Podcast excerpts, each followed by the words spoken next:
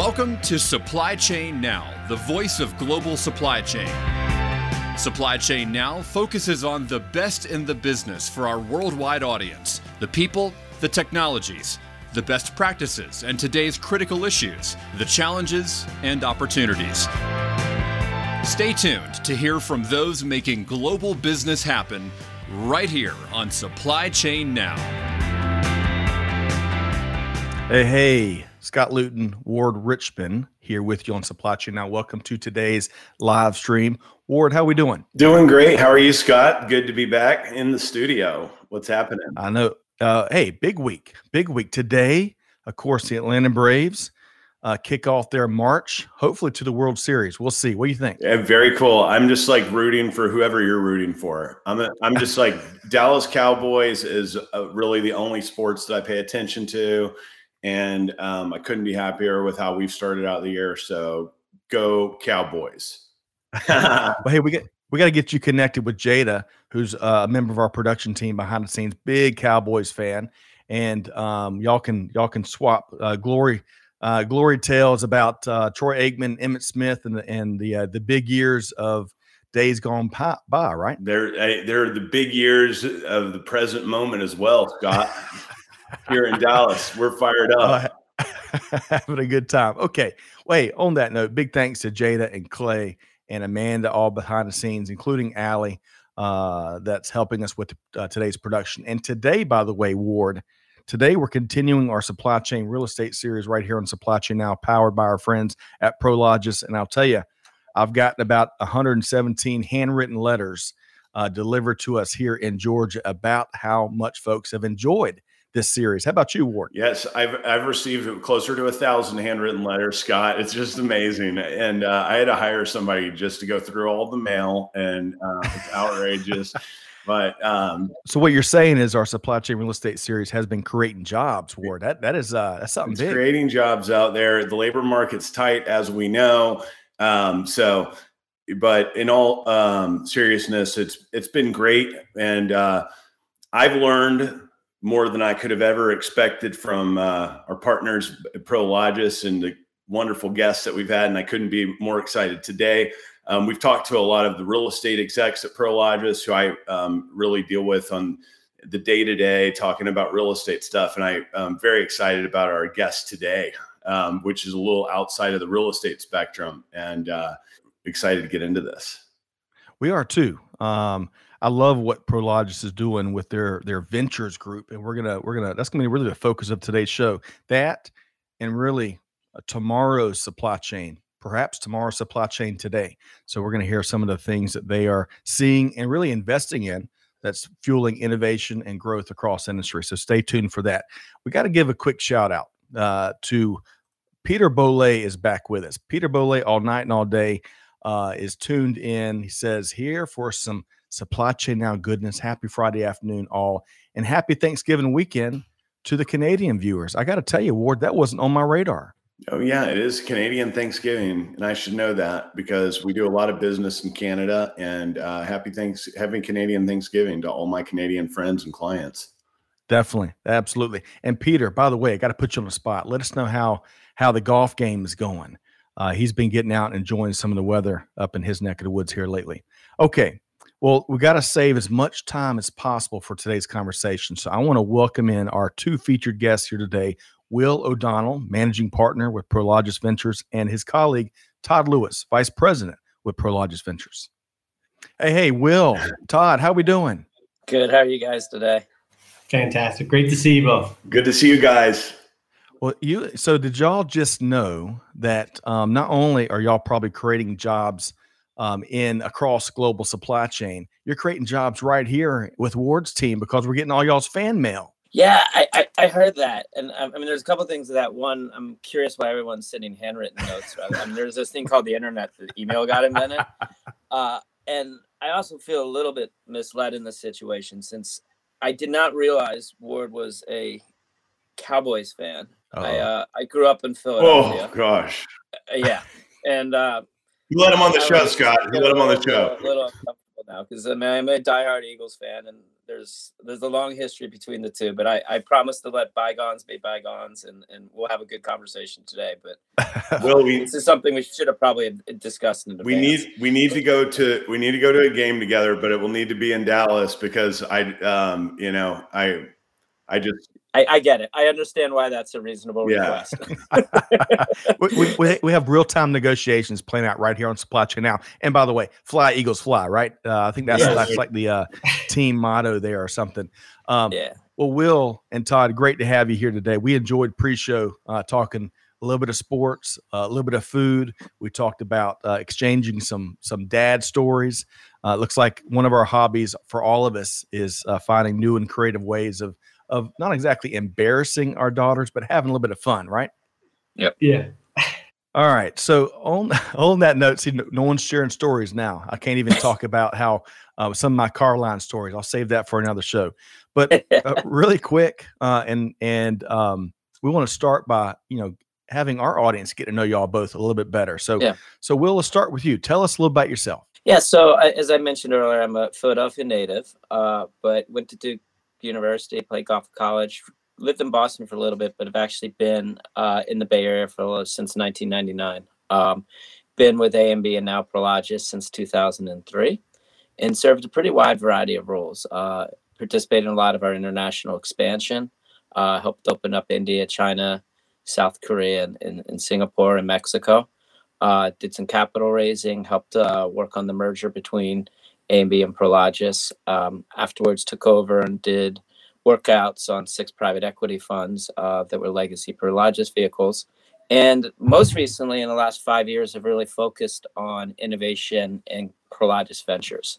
Uh, so we'll obviously get into a little bit more what we're doing there. Um, but it's it's been it's been a very exciting journey. Um, I think when we look back in 2003, even before where industrial real estate was, uh, versus now where one is Prologis as a company, but two, just the shift in mentality and the importance that supply chain is now playing across the board. Um, it's I've been never never been more excited to be part of a, a company, part of a journey, and, and really what lies ahead in the future. So, Todd, I'll, I'll turn it over to you, and, and then we'll jump into the good stuff. Thanks, So, man. Todd, so well, wait, hang on. First off, Will, you're at the intersection. It's like a perfect storm uh, of, of Yeah. hot, hot aspects of global business, and it's got to be pretty exciting. Uh, I want to share a couple co- quick comments, and then Todd, I'm going to come to you next, and we're going to talk about growing up in Jackson, Michigan, perhaps. Um, so, uh, Peter says that uh, he saved your ward as you welcomed or you wished your clients a happy Thanksgiving in Canada. So, good job that's there, right. uh, you Peter. Did. so Peter says, "Hey, he's been uh, killing it. Let's see here, holding out That's for an pretty good. eagle on a par four from 124 yards out. Nice, nice. Wow. We got some fellow Eagles fans. Michael we Some Eagles fans actually. Yeah, uh, you're gonna see the snowballs come out soon. Batteries. Faisal. Uh, great to see you here via LinkedIn. Faisal, let us know where you're tuned in from. Allison, who we've got a show this afternoon. Um, Allison says, "Growing up, I was told I could be anything I wanted to be, except a Dallas Cowboys fan."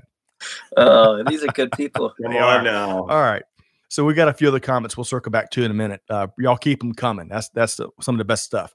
Uh, Todd, though, we really enjoyed. Uh, uh, we had an extra minute or two with you pre-show. Grew up in Jackson, Michigan. Big time hockey player, all star, and of course, biscuits and gravy was one of your favorite meals upbringing. Right? Tell us more about you. That's you know what? That's it, right? Biscuits and gravy, Midwesterner, right? right? Bottom of the mitt. Grew up on a farm. Uh, Yep. But no, it was uh, it was it was great growing up in Michigan. You know, two months out of the year, uh, it's a fantastic place to be raised. And then the other ten months, you're kind of like, ah, give me back to the give me back to the two. Um, but it was all you know, it was all for naught because we we I ended up going to school in California down in San Diego. Um, There you go. and as a Midwesterner, you know, going to San Diego to school was fantastic. Met my wife down there. Um, and, you know, I think by way of professional background, um, I've been with Prologis Ventures now for a year, almost on the dot.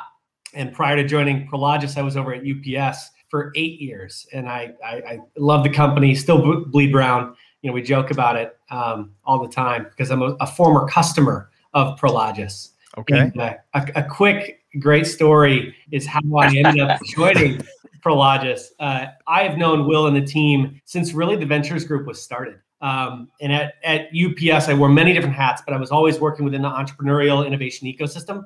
And in the latter part of my career at UPS, I was leading their um, UPS Ventures, which we we kind of rebranded and stood up as, as a more um, innovative model for for UPS to adopt new innovation, right? So right. with tons of synergies between what Will's team was looking at and what we were looking at UPS, and so we we got together all the time. And uh, my famed story is I went in to visit uh, Will and team, and I'm parked. So if you've ever if you know where Prologis headquarters is in San Francisco, it's on Pier One. It's absolutely breathtaking. It's it's fantastic. Um, and I'm parked in the parking lot directly across the street. And I I, I get out of the, my truck and I and I, I feel like I got shot. And I'm like, oh my God, I'm in so much pain. And I'm rolling around in the ground in the parking lot on Embarcadero across the street from this beautiful site. And I'm like, I don't know what to do. So of course I call Will. And I'm like, Will, you got to take me to the hospital. And he's like, he's like, hey, what's going on? So, anyways, I ended up getting a hold of these guys and Ernest Sweat at the time, former former Prologis Ventures guy, comes out, drives me to the hospital. I'm in shambles, right? Turns out it was a kidney stone. Never had one in my life. Oh my goodness! worse than giving birth. My wife sees this, she's gonna. Oh, she's yeah, I know. This I'm is public too. You're so much trouble. Yeah, I know. but anyways, it's like that was my. That's when I knew Prologis was going to be a great fit for me because they saw me at my worst and they still wanted me to join the team. So. Yeah that was you it. know um, i'm not exactly sure where to take the conversation next there's so many yeah. questions i have around that story yeah. todd but um, you know it reminds me of one of my favorite sayings during some of these toughest times uh, here in recent months is um, this too shall pass. It may pass like a kidney stone, yeah. but this too shall pass. All right. So I got a, a couple other hellos we want to say. Uh, Le- Laimi. Uh, if Whoa. I got that wrong, I apologize. Let me know. We love to get people's names right. Watching from Namib- uh, Namibia uh, via LinkedIn. Great to see you here. Uh, Ramsey, also watching from Lagos uh, via LinkedIn. Great to see you here, Ramsey. Uh, Eric from Ghana. Great to see you here, also via LinkedIn. Uh, quite the international audience here. Oh, K Rod is with us. Oh, hey, K Rod. Uh, how about that? He's no trucker hat today, oh, Scott, you know, K Rod uh, has moved to Virginia. She's left. Us. I know. Dallas. She got a promotion and she's um, managing five different offices for Colliers now in the Northeast. So, what's up, K Rod? Awesome. Congrats on your promotion. And of course, Nerf is with us. He's back with us. Here come the comments. I think he's referring to the Cowboys and the Eagles uh, comments there earlier today. Uh, Nerf helps us keep a nice sense of humor uh, throughout these global supply chain conversations. Okay. So, Will and Todd let's get to some of the heavy lifting. Is that right, Ward? We're going to learn more about uh, their firm, right? That's right. Um, so let's start out with Will. And um, Will, do you mind giving us a little? Uh, I, I'd love to hear just like when uh, Prologis decided to start Prologis Ventures and then uh, dig into the investment strategy and how yep. you guys are uh, bringing value to Prologis as a whole. Yep. Yeah. So we launched Prologis Ventures in March 2016. Okay.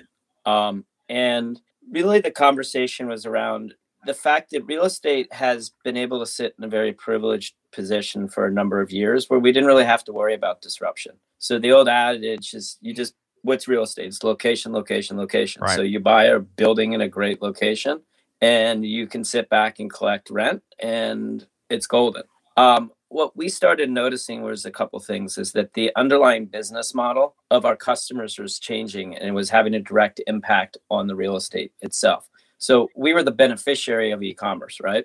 Uh, so there's a massive tailwind, but that doesn't mean that that business isn't going to evolve and shift and have implications.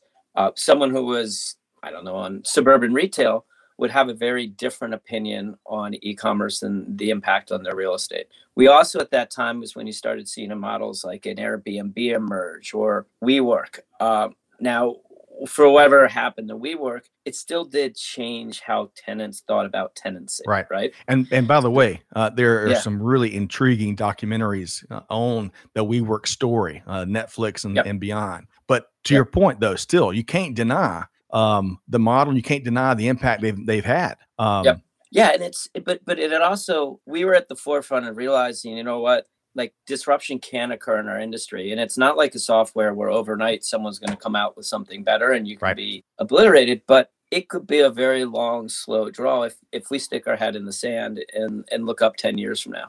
And Hamid, who's the CEO, is incredibly innovative and incredibly forward thinking. And I think it's a lot why we as a company are in the position we are because we're always pushing mm-hmm. forward. But the concern here is we don't want to be the Luddites and driving the horse carriage when like 15 years now from now when EVs are a thing, right? Right. So um, there's the aspect that second data analytics that real estate has really been an industry that's worked through intuition and relationships. Um, and that will can continue and are important. But if we can figure out how to leverage data get predictive rather than looking re- re- regressive on data, but how do we predict what's going to come? How do we leverage our platform and scale to drive value and get insights in new ways? And that was another big aspect when we started five years ago on like, how do we really think differently? Um, there is no playbook for what we were doing in the real estate industry, but there are other industries that are taking components of it. So look look outside our our our, our walls and see how do we learn from the financial industry? How do we learn from insurance? How do we learn from our customers? How do we look at what is happening in enterprise software and take those learnings uh, and apply them to ourselves? The other aspect that this was probably a year end that we really started focusing on too was real estate's actually a very odd business when you think about it that no other industry do you spend three months negotiating a contract and then try to ignore that customer for the next seven years. Uh, right? Right. Like every other industry it's it's i have a captive customer. How do i bring that customer value in new ways? How do i increase the lifetime value of it? How do i find solutions? And we as a company recognize that we're actually sitting in a very privileged position that we have almost a billion square feet now. We have relationships with the top players in supply chain logistics, but 80% of our customers are actually small, medium businesses. So if we think about customer centricity in a very different manner, which is actually more consistent how the rest of the world thinks of it, which is part of the adjacent learnings, but with our customers, how do we leverage our scale and size figure out new opportunities. So, so where are we seeing consistent pain points across our customers in transportation and labor and sustainability? And how do we as an entity go out and find solutions for them? So that really gets into one of the major roles of uh, the Prologis Ventures team is one, can we find disruptive technologies that we as a company can use? So things that help our core business, how we interact, how we drive capital deployment decisions, how we manage our, our buildings, how we build our buildings. But where we spend a bulk of our time is really on the uh, warehouse operations. So what goes inside the four walls, right? Sustainability and energy, and we can talk more about some of the things we're doing there. And then finally, generally supply chain and logistics. So for every dollar in rent our customers spend, they spend six on labor. They spend 10 on transportation. And you look in transportation example, the inefficiencies that occur. So if right. you ever drive around an industrial park, you'll just see tractor trailers lined up. And why is that occurring? Is it because there isn't visibility? Do you need better communications? Is there ways that we as an owner can help facilitate and create more seamless transactions between the people inside the warehouse and the trucks? And if we can solve that problem, we're adding value in new ways. So a lot of our thesis then are based on how do we go find disruptive technology that can solve those major pain points. Wow. Amazing. All right. Whole different game, whole different ball game here. As you're describing it, Will. So many questions, so little time. Um, we got some, we got some great comments here, but I'm, I'm going to wait because I want to, Todd, Will kind of painted um, a very helpful picture there. But, you know, Ward and I are curious, what else would you add to that, Todd? And oh, hey, one more question for you, Todd. As yeah. you dig into that, is how what does the team size look like at Prologis Ventures as well? Mm. Yeah, so we're a lean crew, um, roughly six of us in total. But we span, we, we have such a broad reach within the company because we leverage just some brilliant minds at Prologis. You know, Prologis in its own right is we only have 1,900 people. Um, yeah. And I came from UPS with 450,000 people, right? So it's a different, it's a different world yeah, yeah. entirely. Um, but there are absolutely brilliant people at this company, and our team um, leans into each of those when it comes to subject matter expertise. When we want to go find technology, and especially when we think about our customers. So now this is I'm going to pivot into your your question around what would I add. Um, Will had touched on it um, briefly on, on how customer centric we are. Well, it's, it's such a fine point of our thesis when we do go look at investments. We build our strategies predicated on our customers' largest needs and pain points. And so we work in many cases, we'll work with our customers to define what that means. Um, And that's such a unique way to invest capital right? It's not this shiny penny approach where you go and you are out in the world and you're like, oh, that looks really interesting. Let's go make an investment. It's the opposite right. of that. It's this extremely tactical way to say, you tell us what what are your biggest concerns over the next five, ten years? Because by all means, Prologis is this Switzerland of real estate, right? Mm-hmm. And, and, again, this is new to me in that joining a, a company where we support some of the largest companies on the planet in e-commerce all equally um, yep. It gives us a privileged perspective on where the future is headed for what the modern warehouse of the future looks like. What technologies will blend with with traditional labor and and, and new state automation. And yeah. so as a very tactical example, one of the things we have done is actually built this automation thesis, you know, using the criteria of, of our customers to understand what are their largest pain points and how can we leverage technology or bring technology to those partners um, to help better enable their business right? So that so that the real estate they're in today is as meaningful and as powerful as it needs to be 10 years from now and i think that's one of the super exciting things that our team gets to do is have that type of dialogue i love that and, and uh, todd just to yeah. add on a quick point on what todd was saying even beyond what we're talking customers on the automation example we had customers in different sectors actually share the metrics that they would use to measure success. So we then can see across five different sectors here's a big customer in each.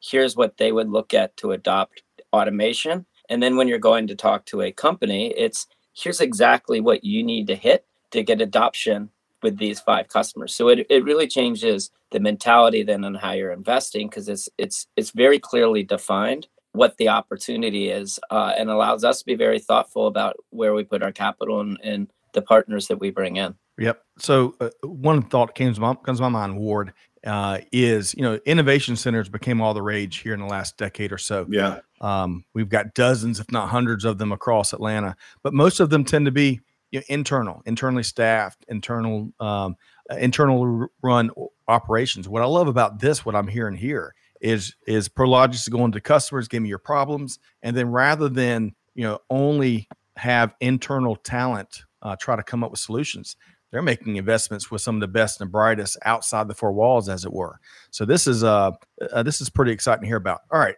uh, Ward, give you a chance to respond. I'm gonna share a couple comments including some, er, uh, some folks that want to uh, speak to Todd about his, his story earlier. Hey, sense of humor is important around here. But Ward, what was something you hear? Oh, I, I mean, I think that's all amazing, and I and there's so much that you're talking about doing here, and like talking to all the customers about all this.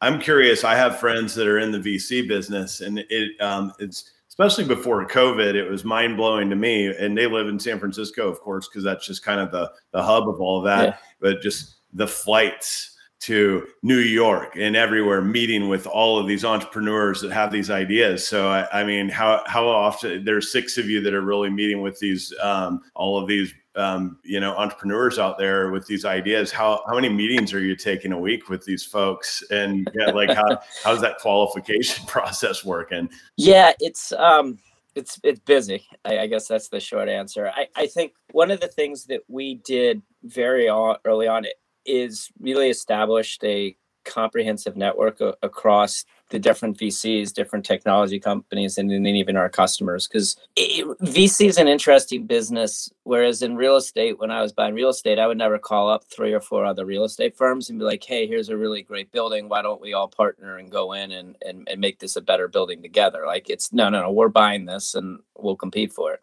Uh, VC is the opposite, where you're literally every time you're looking at a company, like, okay, I want my piece, but here's three or four people that I can bring in who will offer value to this company in unique ways. So we've within that that construct of recognized here's where Prologis excels, here's what we can bring to the table, here's our unique perspective, and because of that, we're viewed as a, a really good partner um, to be brought in the deal. So I don't know. I mean, my my schedule is all day meetings all day yeah, long. Yeah. Um, well, but it's exciting. As and, we were coming on earlier today, Will, you were closing the big deal right in the minutes before the show. Are you? So are I you, bet you do. Are you traveling again, or are you doing a lot?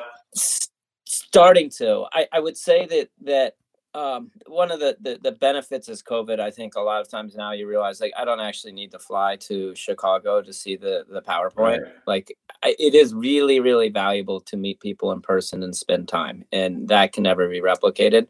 But if you're going to look at 500 companies a year, let's spend time on the 30 to 50 that right. we really want yeah, to yeah. do versus having to go see PowerPoints for each of yeah. them. So um, I think we've gotten even more efficient of time now, and people are understanding of it. It's right. like, okay, the company themselves, if we aren't going to be a, a, great fit, it's not worth their time to host us for a couple hours and a dinner. Uh, so I think it's made us much more efficient. Uh, but you're, you do, I, I do miss, and we're starting to get back into it sitting down with someone and actually hearing the story and, and seeing how they interact and, and that human connection is super important. Um, we got away from it for obvious reasons for the last year, but it's it's coming back and people are really appreciate it again, which is cool. Like you go out to work dinners now and people are like, wow, this is great. Versus before it was like, God, this is the fifth one this week. They're all like, man, I love it. Hugs. And everybody's like, well, let's let's, let's slow down on the hugs. Hug Soon. Sure um, uh, I want to share this from Michael. It says it is powerful when you take solutions to your clients based on their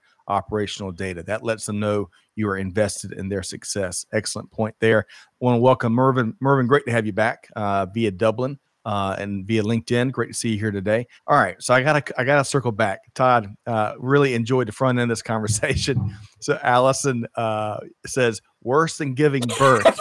Rest in peace, Todd Lewis. and then Nerf Nerf says rest in peace. I said I heard. I heard. It was all hearsay. Yeah. No. Oh, oh gosh. Hey, you got to have a sense of humor these days. I think I, uh, we've all heard about how well, you know what? I'm not even going to go down that path because I'm yeah, gonna get trouble myself. So we're gonna keep moving forward. I I'm not getting right. Um, well, hey, uh, so what I want to do next, and I appreciate y'all uh, sharing more about what the organization does, what the approach is, what the value is. Um, just in talking with y'all, holy cow!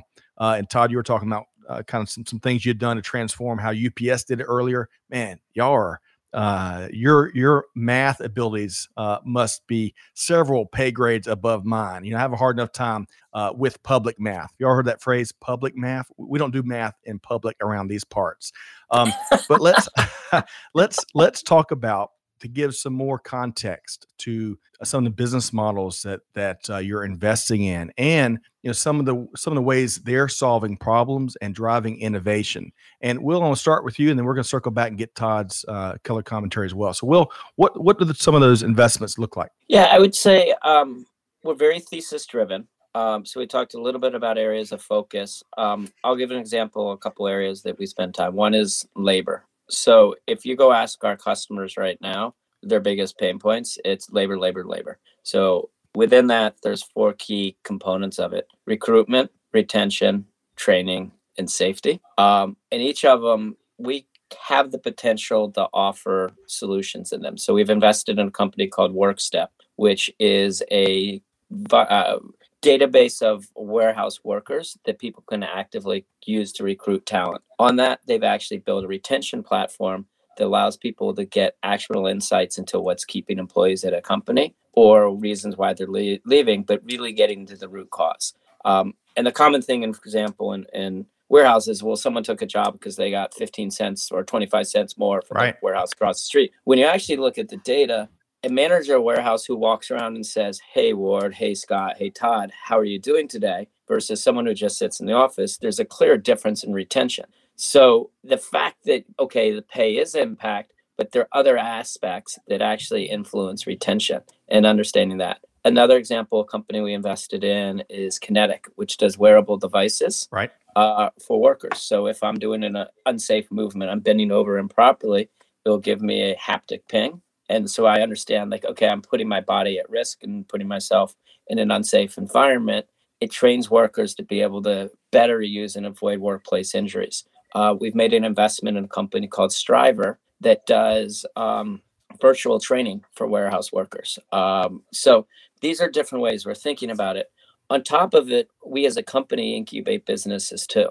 Uh, so I'll talk a little bit later about something we're doing with EV that's really exciting. But on worker training, we actually launched two years ago, maybe a little bit longer, something we call Community Workforce Initiative. And this, every time we build a building, we actually self impose a tax and we take that money and reinvest in the local communities Really? for worker training.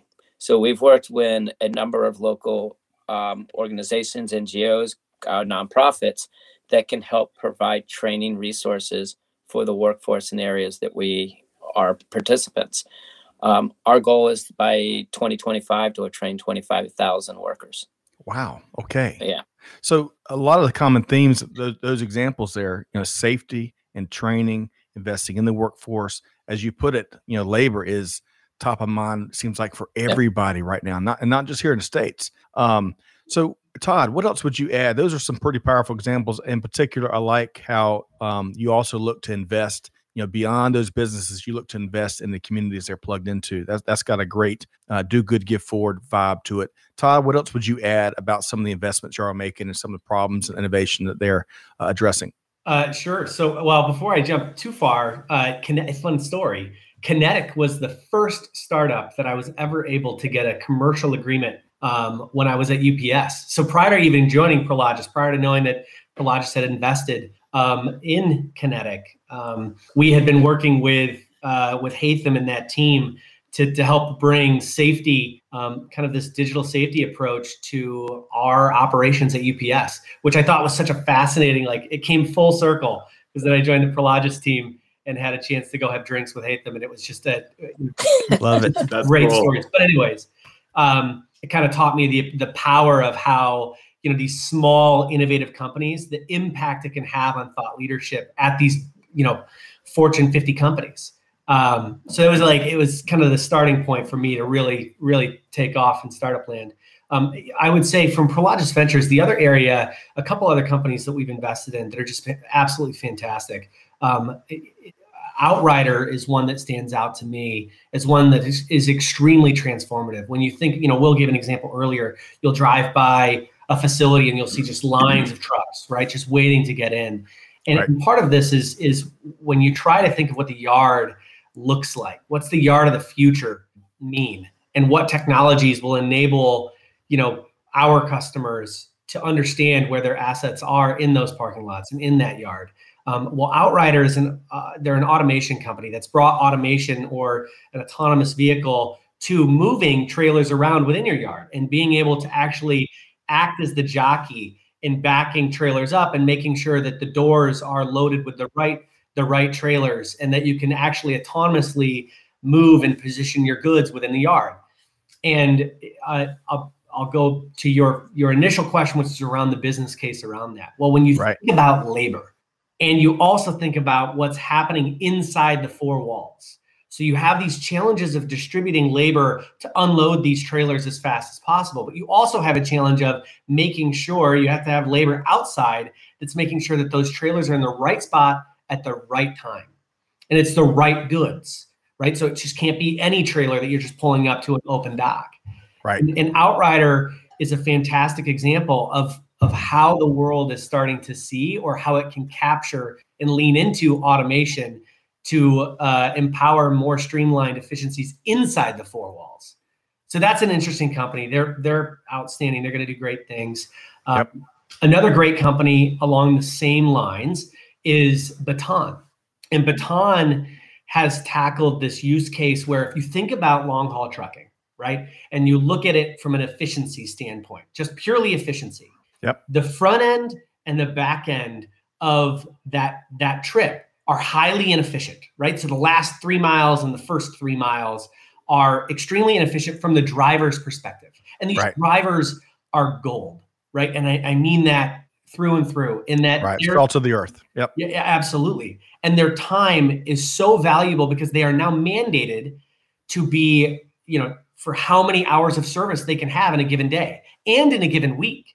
And so every minute lost in in dwell time or whatever you know however they're losing those minutes is um, is precious to the customers that are that are reliant on that cargo.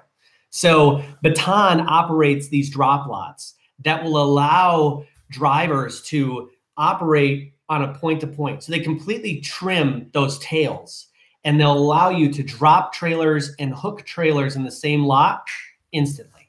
Oh, and then they love it.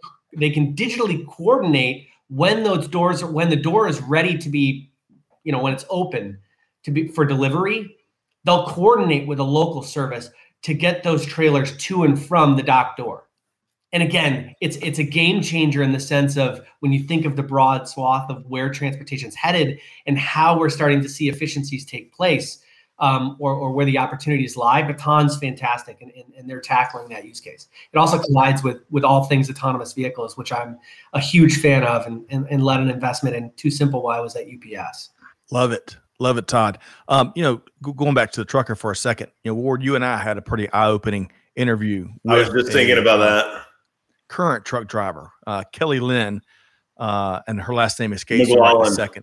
Yes, Kelly Lynn McGowan. She's at Schneider. She's a truck driver there. Oh, so we our last um, podcast yeah. Scott and I did. She was our guest. Oh, that's fantastic. And she actually said, "Will and Todd, uh, a rhetorical question.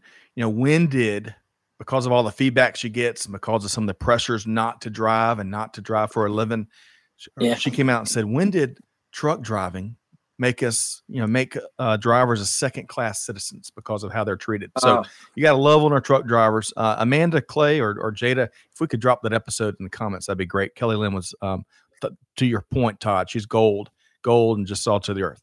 Okay. Yeah, they're uh, Schneider's a uh, a partner of ours in one of our portfolio companies called Platform Science, uh, and they're, they're, I mean that's it's it's amazing how forward thinking that company is. But it's it's really the core is the driver and making sure that they have a good experience and and that uh, uh they, they I mean as we've seen in the last couple years, I mean they're so crucial the underpinnings of our supply chain and and the fact that it's viewed as second class is actually detrimental to all of us because without them I can't get anything delivered at home. Like you're seeing That's what's right. happening at the ports right now, oh, right? Oh, yeah. yeah. It's it's the truck drivers are an essential part of it. Agreed. Will, great point. All right. So Ward, um, any comment on based on what Will and Todd has shared on some of these great investments and some of the the meaningful innovation? Real, you know, innovation has become one of those those cliche. You know, uh, I think a lot of times it is uh, a lot of folks think of ideation, but what I'm hearing with Will and Todd, this is action, bottom line, driving change, driving industry change. And in some cases, we're just getting started. The impact, you know, what Todd was talking about earlier, the impact is going to be only get greater uh, in the months ahead.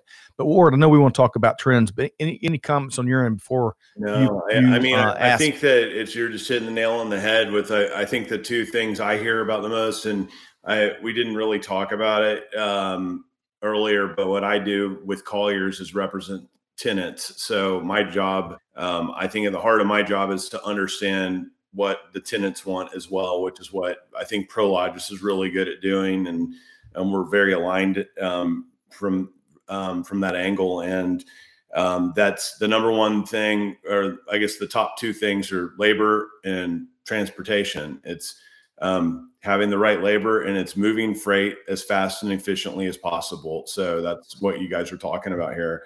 So yeah, up. Um, what's what's on the horizon? I I know.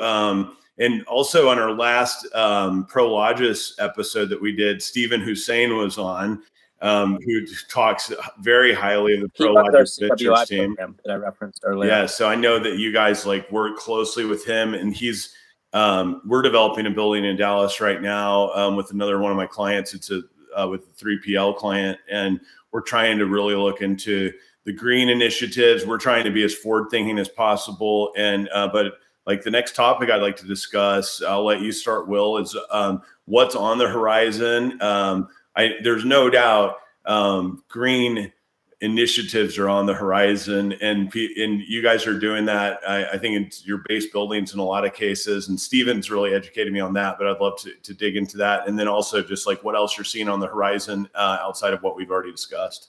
Yep. Yeah, and I'll I'll, uh, I'll do a very brief segue just to talk on Scott's comment on innovation earlier, and then bring it back to exactly what you suggested. I think innovation has become a buzzword. Um, the way I, we've always thought about it is innovation occurs when constraints are removed and white space opens up. And if you think about okay, why machine learning is valuable, suddenly you can process data and make decisions faster than everywhere before. So Uber had two constraints. One, that trust to get into a car and they figure out how to do that. And second, how do you suddenly process where all these vehicles are? And by removing those constraints, suddenly a way to disrupt taxis opened up. So if you think of all our businesses, there are some constraints that are laws of physics that you can't fix. Right. But most constraints in life are self imposed or technology can help address over time. So a lot of this stuff can be continual improvement on how do we just optimize. And we as a company have done a ton of things around kaizens and looking kaizens and looking at our leasing processes, our capital deployment, and creating efficiencies there. And then a portion of the time is spending a lot of more transformational ideas. Yeah. Um, so an area that we're really excited around, and you're alluding to, was was sustainability. Um, and within that, we are the third largest operator of rooftop solar in the world, and less than 2% of our roofs are actually covered by solar right now. So there is a massive opportunity as you get moved to a more decentralized electric grid. Um, so centralized electric grid is what we traditionally had with power plants. Solar, which is on a bunch of rooftops, is a decentralized um, network. Within that, you get battery storage. Where we are really excited also is is electric vehicles. So we have Amazon, for example, has publicly announced they've ordered 100,000 Rivian trucks. Todd, when he was at UPS, uh, led an investment in a company called Arrival. Um, and I can't remember what the, the order was, but it was a massive order. Across our customer base, everyone is really focusing on how to get to a carbon neutral supply chain. Right. And these vehicles are going to be coming off the line in the next couple of years, and none of the infrastructure invest exists today to actually charge these vehicles. Um, and very rarely do you get an industry. I think 200 billion was spent last year by trucks on molecules or traditional diesel fuel. Yep. That is going to be completely up in the air on as these fleets transition.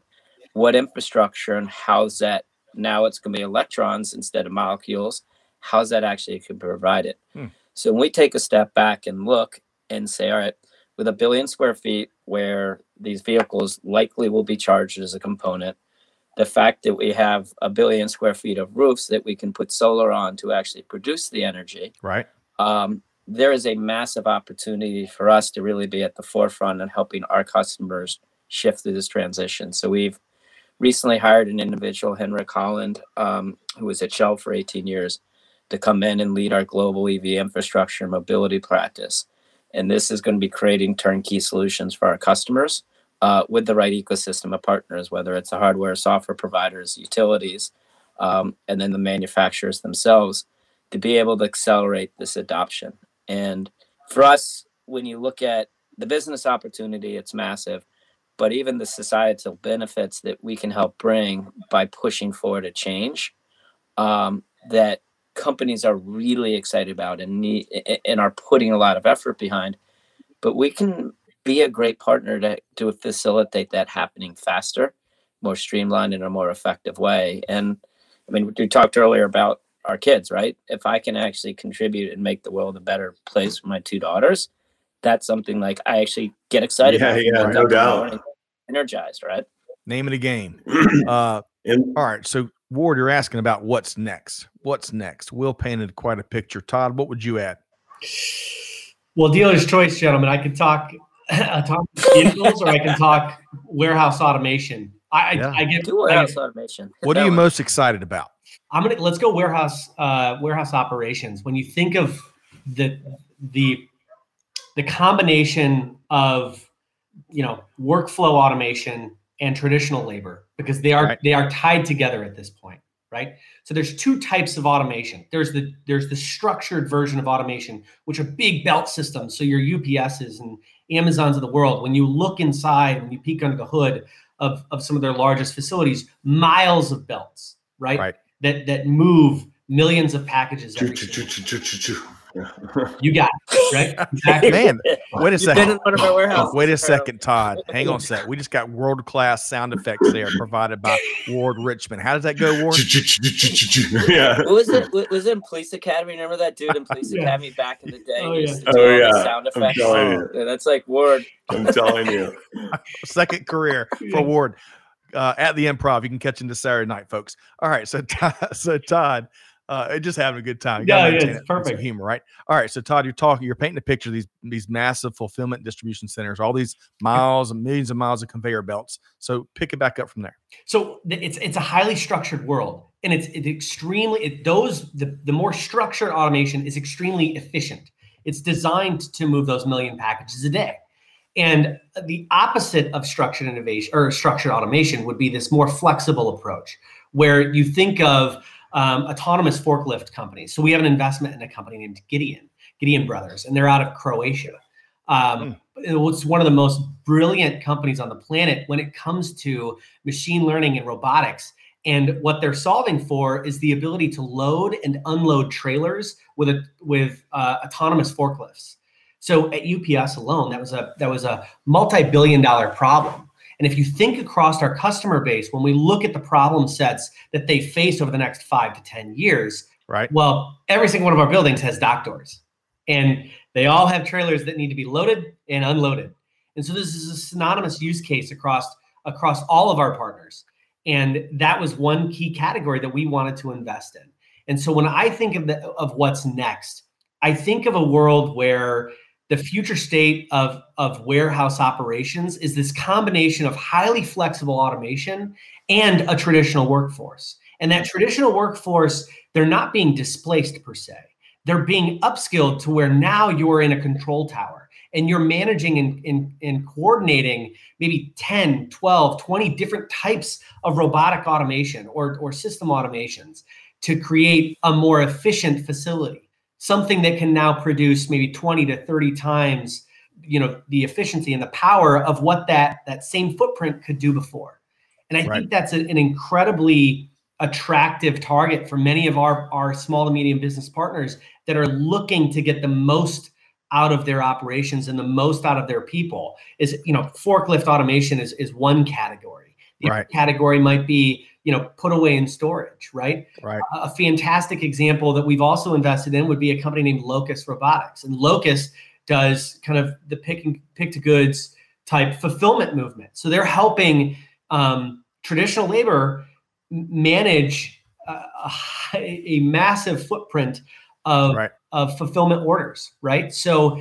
there's a bunch of different categories that are starting to emerge, and the ability to stitch those companies together so that they can work in a single, you know, operated and orchestrated by a single person.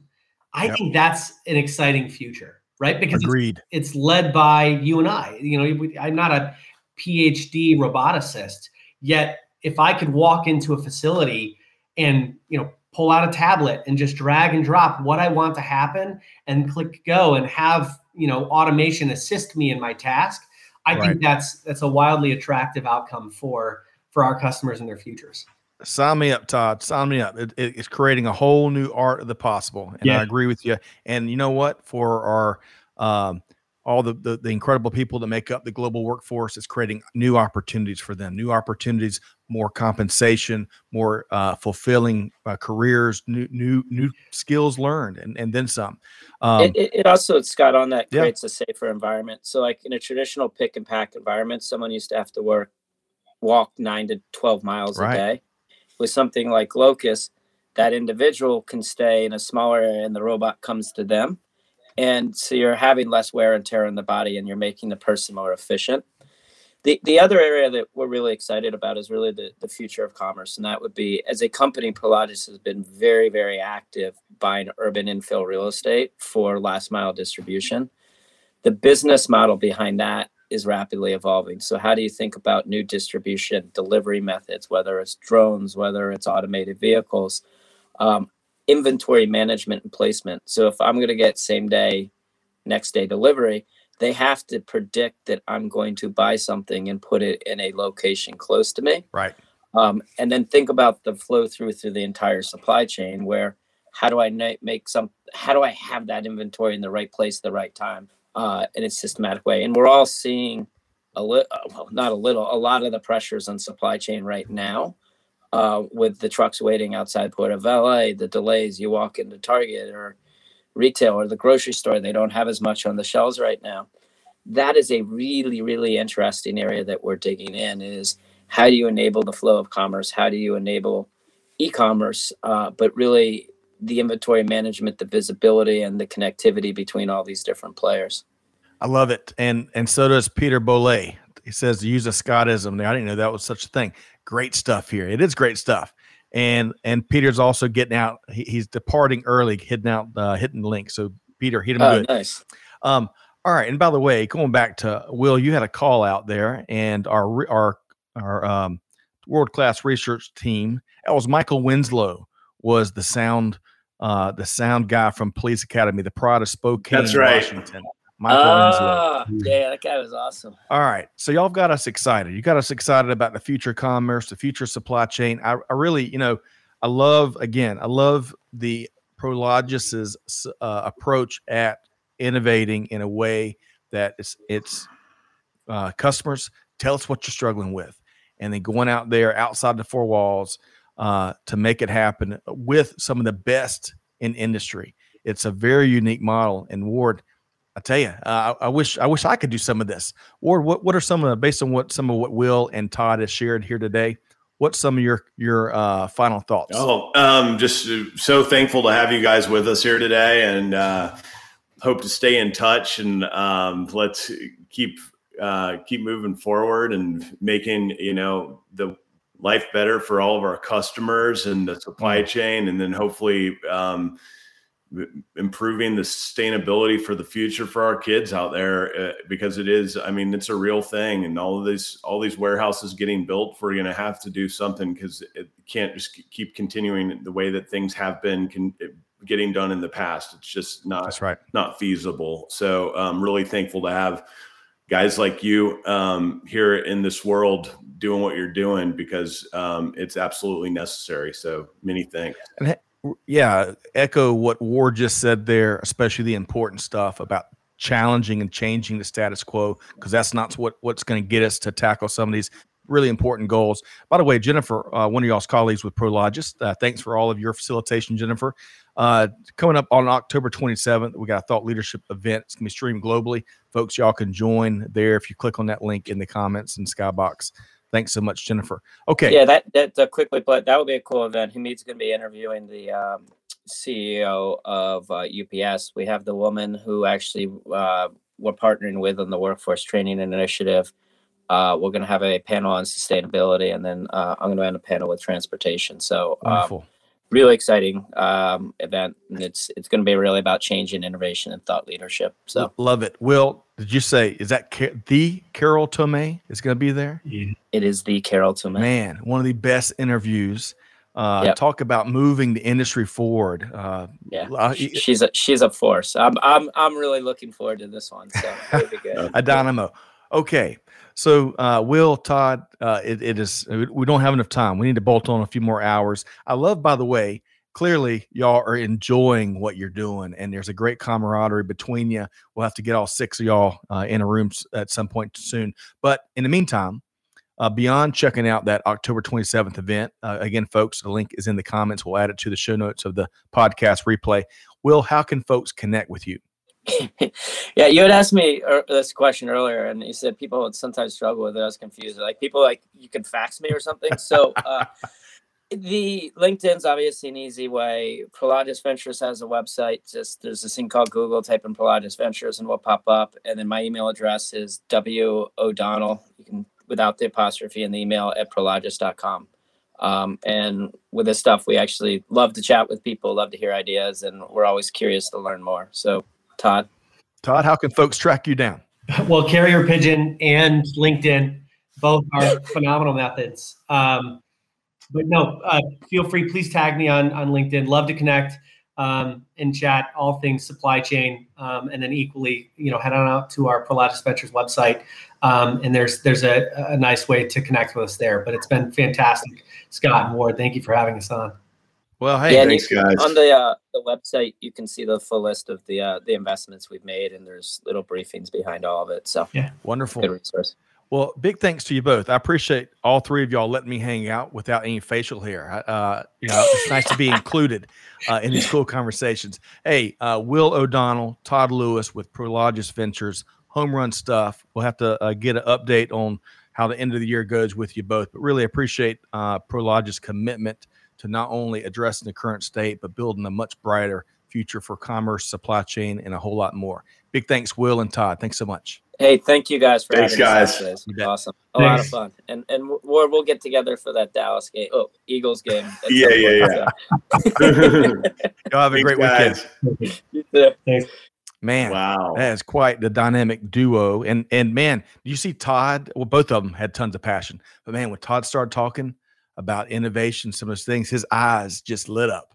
I love that. Man. Um, but all right, so Ward, what was some of your favorite parts of the last hour or so? Well, I mean, the passion that's there is just so um, so evident in both of those guys, and Prologis is lucky to have them both. And um, uh, I I loved hearing about everything that's going on, and um, I mean, a lot of it's uh, way above my pay grade. I I love talking about um, like learning about all of this stuff that's going on out there that I've never um, even heard about. And I I know I know that labor is a problem and transportation is a problem, but then when I hear about these solutions that are getting done um, behind the scenes out there, it's um, really fascinating. So Yep. Agreed. Yeah. Agreed. Well, hey, I appreciate your good work in facilitating uh, these conversations. I think this was our uh, of this season, as it were, of the supply chain real estate series. I think this is season three.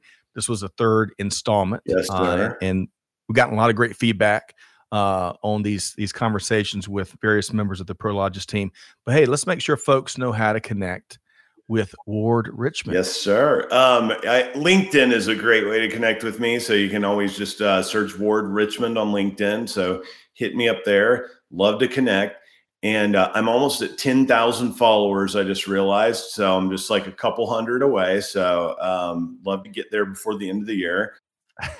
And uh, Big goals. then uh, I have also got my blog, supplychainrealestate.com. And uh, of course, I'm with Colliers International. So you can uh, go find me there as well. So, um, yeah, thanks, Scott, for um, organizing all this with uh, the, your great company and uh, letting me be a part of it. As always, it's just such a pleasure, my man. Well, uh, I appreciate I appreciate the passion you bring to the table. Hey, folks, all the comments. Uh, thanks for tuning in. Uh, again, we really we love a good sense of humor around here, and uh, you know that was certainly one of my favorite parts uh, between you and Todd and, and Will. Uh, you know, it's it's good. Uh, as stressful some of these days are, it is good. Laughter is perhaps the best medicine. Uh, but what a great story! One of innovation and business and opportunities for all, including the founders of some of these companies, the teams of some of these, some of these companies, but also the global workforce. So big on behalf of Ward Richmond, on behalf of our entire team, Amanda and Clay and Allie and Jada, all behind scenes. Uh, this is Scott Luton signing off right now. Hey, folks, do a good, give forward, be the change that's needed. And on that note, we'll see you next time right back here on Supply Chain Now. Thanks, everybody. Adios. Thanks for being a part of our Supply Chain Now community. Check out all of our programming at supplychainnow.com and make sure you subscribe to Supply Chain Now anywhere you listen to podcasts. And follow us on Facebook, LinkedIn, Twitter, and Instagram. See you next time on Supply Chain Now.